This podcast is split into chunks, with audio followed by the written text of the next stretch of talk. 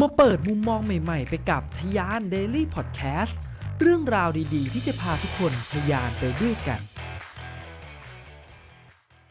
สวัสดีครับทะยาน Daily Podcast กับผมโทมัสพิเชยนของพักดีนะครับ ใน EP ที่แล้วผมพูดเรื่องของการเรียนจบแล้วเนี่ยเรามี choice อะไรบ้างในชีวิตนะครับ ใน EP ที่แล้วพูดว่าถ้าเลือกที่จะเรียนต่อ แต่ใน EP นี้ครับเราจะมาคุยกันว่า ถ้าเราเลือกที่จะทำงานแต่ งานที่เราทำเนี่ยเลือกทำอาชีพอิสระครับ เราจะเตรียมพร้อมอย่างไรนะครับ เป็นฟรีแลนซ์เป็นพ่อค้าออนไลน์ เป็นพ่อค้าของตามตลาดนัดนะครับ รับจ้างนะฮะให้บริการนี่คือ scope ของสิ่งที่เรียกว่าอาชีพอิสระนะครับ คือการเรียนจบเนี่ยแน่นอนพอปุ๊บนะฮะรับปริญญาเสร็จออกจากรั้วมหาวิทยาลัยแล้วเนี่ยมันก็เปิดโอกาสให้เรามีทางเลือกได้หลายทางในชีวิตนะครับสำหรับอีกกลุ่มหนึ่งเนี่ย ไม่มีความสุขทั้งการไปเรียนต่อ แล้วก็ไม่มีความสุขไม่รู้สึกว่าตัวเองก็อยากที่จะเข้าไปทำงานอยู่ในบริษัทในห้างร้านในองค์กรนะครับเคยผ่านการฝึกงานมาแล้วแล้วก็รู้สึกว่ามันไม่ใช่ตัวเราเองเลยนะครับ บางคนรู้สึกว่าอาจจะเรียนมาแล้วอยากจะนะฮะไปเป็นข้าราชการก็มีนะครับ แต่ว่าเราจะมาคุยถึงอาชีพที่เป็นอาชีพแบบอิสระเลยนะครับ คือบางคนเนี่ยเรียนคณะบริหาร เรียนคณะวิศวะ บางคนเรียนหมอ บางคนนะฮะเรียนด้านข้าหกรรมศาสตร์ เรียนครุศาสตร์ เรียนนิเทศศาสตร์มา มันไม่จำกัดเลยครับ เพราะว่าเรื่องของการมีอิสระทางความคิดเนี่ยในปัจจุบันเนี่ยผมคิดว่ามันเป็นเรื่องที่ได้รับการส่งเสริมมากขึ้นเรื่อยๆนะครับว่าคุณสามารถทำได้ทุกอย่างที่คุณคิดว่าคุณทำได้พอมันเป็นแบบนี้ปั๊บเนี่ยมันก็เลยทำให้น้องๆบางคนที่ตัวเองรู้สึกว่าเนี่ย ฉันถูกขังอยู่ในกรงแบบเนี้ยที่มันไม่ใช่ฉันมาตั้งนานแล้วเนี่ยวันหนึ่งที่มันถูกนะฮะปลดปล่อยเปิดประตูนะมหาวิทยาลัยปั๊บแล้วก็โบยบินออกไปเนี่ยผมก็อยากจะบอกว่าผมเองเนี่ยเป็นหนึ่งในกลุ่มนั้นนะครับผมรู้สึกว่าตอนที่ผมต้องเรียนต้องศึกษาเนี่ยผมรู้สึกเหมือนผมโดนขังกรงเลย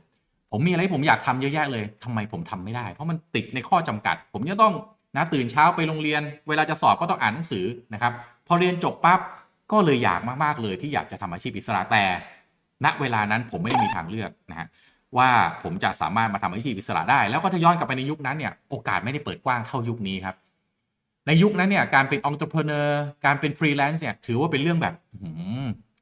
แปลว่าชีวิตเนี่ยเรียนไม่เก่งใช่ไหมนะฮะเอ่อก็เลยต้องไปทำงานแล้วไม่มีใครเขารับอะไรทำนองนี้หรือไปเป็นฟรีแลนซ์ก็คือแบบ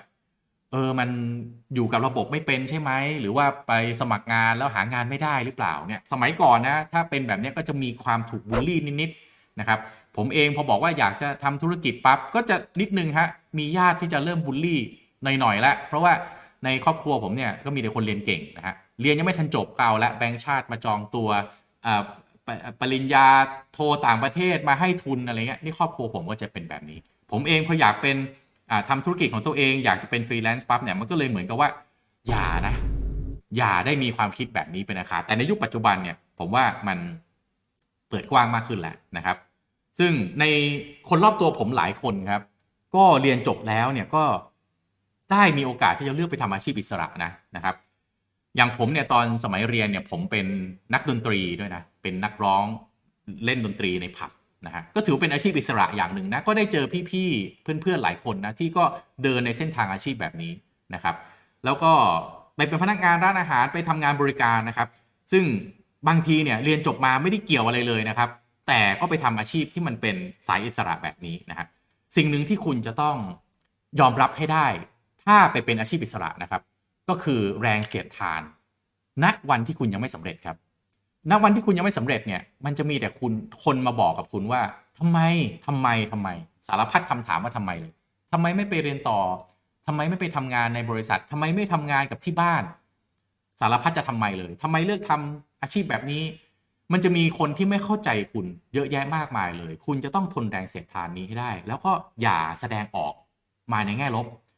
ขอให้เข้าใจว่าคุณกำลังอยู่ในเส้นทางที่คุณจำเป็นที่จะต้องพิสูจน์ตนเอง ด้วยความมุมานะอุตสาหะพิสูจน์ตัวเองด้วยความสำเร็จในรูปแบบของคุณ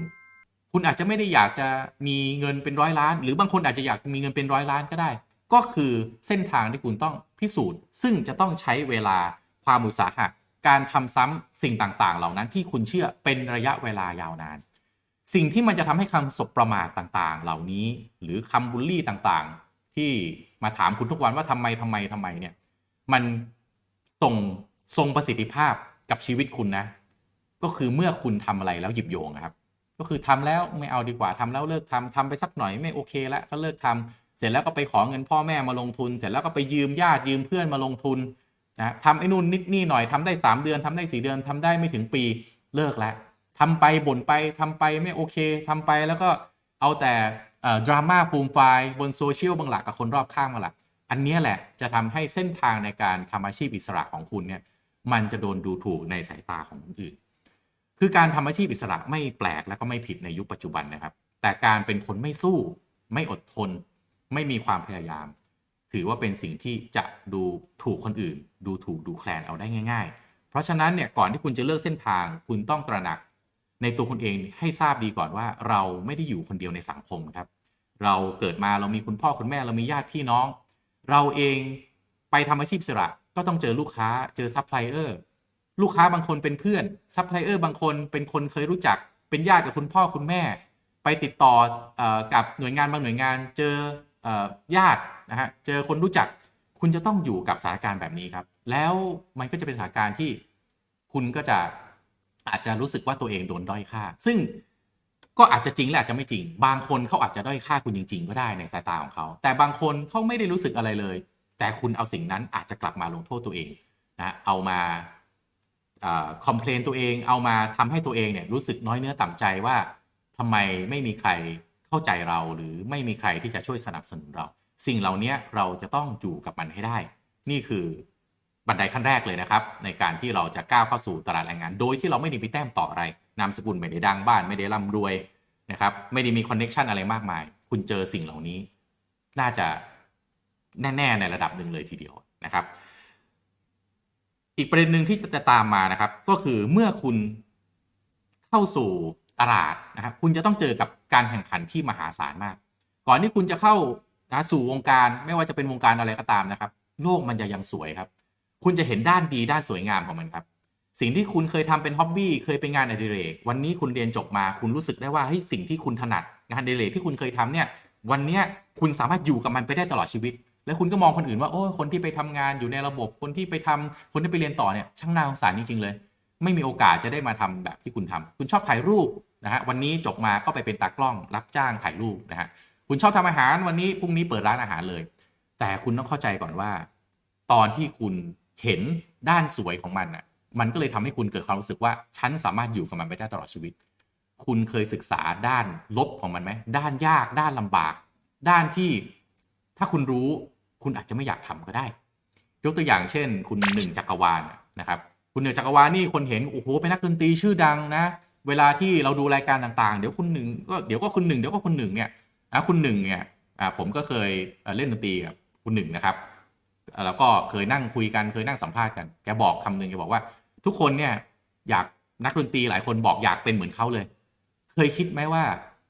ถ้าไปฟังประวัติเขาในสมัยก่อนนะจะอยากเป็นเหมือนเขาหรือเปล่า เคยคิดไหมว่าเขาผ่านความยากลำบากมาขนาดไหน เคยเห็นไหมเคยรู้เคยเห็นไหมวันนี้เห็นแต่ด้านสวยงามเห็นแต่ด้านสำเร็จก็เลยอยากจะเป็นอย่างเขาแบบเดียวกันเลยครับ ในทุกสายอาชีพมันมีด้านที่คุณ แบบเห็นแล้วมันอยากอยู่กับมันได้ทุกวันอะแต่คุณอย่าลืมว่ามันมีอีกด้านหนึ่งที่ถ้าคุณรู้อะ คุณอาจจะบอกว่าโอ้โห ถ้าเป็นอย่างนี้ไม่เอาดีกว่า ขอเป็นงานเดลิเรกทำแค่เป็นครั้งเป็นคราวดีกว่า เยอะแยะมาก ๆเลยครับที่ มีสายอาชีพหลายสายอาชีพเลยที่ด้านที่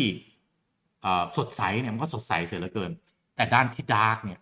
มันก็ dark จนไม่รู้จะ dark ยังไงนะครับ เพราะฉะนั้นศึกษาตรงนี้ให้ดีอย่ามองแต่ด้านบวก อย่ามองแต่ด้านที่มันเข้าข้างตัวเองว่ามันจะต้องดีแน่ๆนะครับ ที่สำคัญการแข่งขันครับ ก่อนคุณจะเข้าตลาดนะคุณก็มองวงการว่าสวยงาม แต่ขึ้นชื่อว่าการแข่งขันแล้วเนี่ย ไม่ใช่ทุกคนนะฮะมันจะชกตามกติกา บางคนเนี่ย ชกใต้เข็มขัดนะฮะเล่นสายเทาเล่นสายดาร์กนะฮะหยิบได้หยิบฉวยได้ฉวย คุณจะต้องเจอการแข่งขันที่รุนแรง การแข่งขันด้านการตัดราคา หลายสิ่งหลายอย่างเหล่านี้แหละ มันจะทำให้คุณ ต้องพัฒนาตัวเราเองให้ได้ตลอดเวลา แต่อีกแง่หนึ่งคุณก็ต้องรับให้ได้กับการแข่งขัน ที่มันอาจจะไม่ได้เป็นไปอย่างที่คุณอยากจะเจอเลยนะครับ ไม่ว่าจะวงการไหนก็ตาม มันมีทั้งคนดีและคนไม่ดี คนดีๆ ก็อาจจะแข่งขันกับคุณในแง่ปกติ เป็นเพื่อนเจอหน้ากันเป็นมิตรกันได้นะครับคบค้าสมาคมกันได้ไปเจออะไรมีอะไรก็แบ่งปันกัน แต่บางคนนะฮะปากปราศัยน้ำใจเชือดคออยู่วงการเดียวกันแท้ๆนะฮะเจอหน้ากันพูดจากันดีๆโอ้โหรับหลังเนี่ยเชือดเราซะจนแบบไม่เหลือชิ้นดีเลย ก็มีหรือบางคนไม่ญาติดีด้วยเลยนะครับ เจอเจอกันเมื่อไหร่ปั๊บเนี่ยมันจะต้องแบบแข่งขันกันเอากันแบบนะให้ถึงถึงแบบ ที่สุดเลยจะต้องทำลายอีกฝ่ายหนึ่งให้แบบจมดินให้ได้ คุณจะต้องเจอสิ่งเหล่านี้นะครับ ซึ่งมันไม่มีอะไรการันตีว่าคุณจะชอบมัน เพราะฉะนั้นศึกษามันให้ดีก่อน แล้วก็ยอมรับให้ได้ว่า ถ้าเราเรียนจบมาแล้วแล้วเราเลือกที่จะก้าวเข้าสู่ตลาดแรงงาน โดยเป็นอาชีพอิสระในแบบที่เราต้องการ เราไม่ต้องการไปอยู่ภายใต้การกำกับของใคร ไม่ต้องการไปอยู่ภายใต้กติกาของใครนะครับ อยากจะมีอยากจะใช้คำพูดที่แบบเป็นนายตัวเองที่พูดกันเนี่ยเรา เป็นเจ้านายใครได้จริง ๆ หรือยังนะจะเป็นเจ้านายใครได้เราต้องมี leadership วันนี้ยังไม่ต้องนำลูกน้องที่ไหนนำตัวเราเองเนี่ยบังคับตัวเองให้ตื่นแต่เช้าทำสิ่งที่ต้องทำทำงานจนสำเร็จ และทำซ้ำๆติดต่อกันเป็นระยะเวลายาวนานมากพอจนสำเร็จ เราทำสิ่งนั้นได้หรือยังถ้ายังคิดให้ดีก่อนที่จะก้าวเข้าสู่ตลาดของการเป็นอาชีพอิสระ เป็นฟรีแลนซ์เป็นเจ้าของธุรกิจของตัวเอง แต่ถ้าคุณคิดว่าพร้อมแล้ว ฝึกฝนตัวเองมาดี research ข้อมูลมาได้มากพอในระดับหนึ่ง ผมว่าเส้นทางนี้ก็เปิดโอกาสให้กับคนที่มีความพยายาม แล้วก็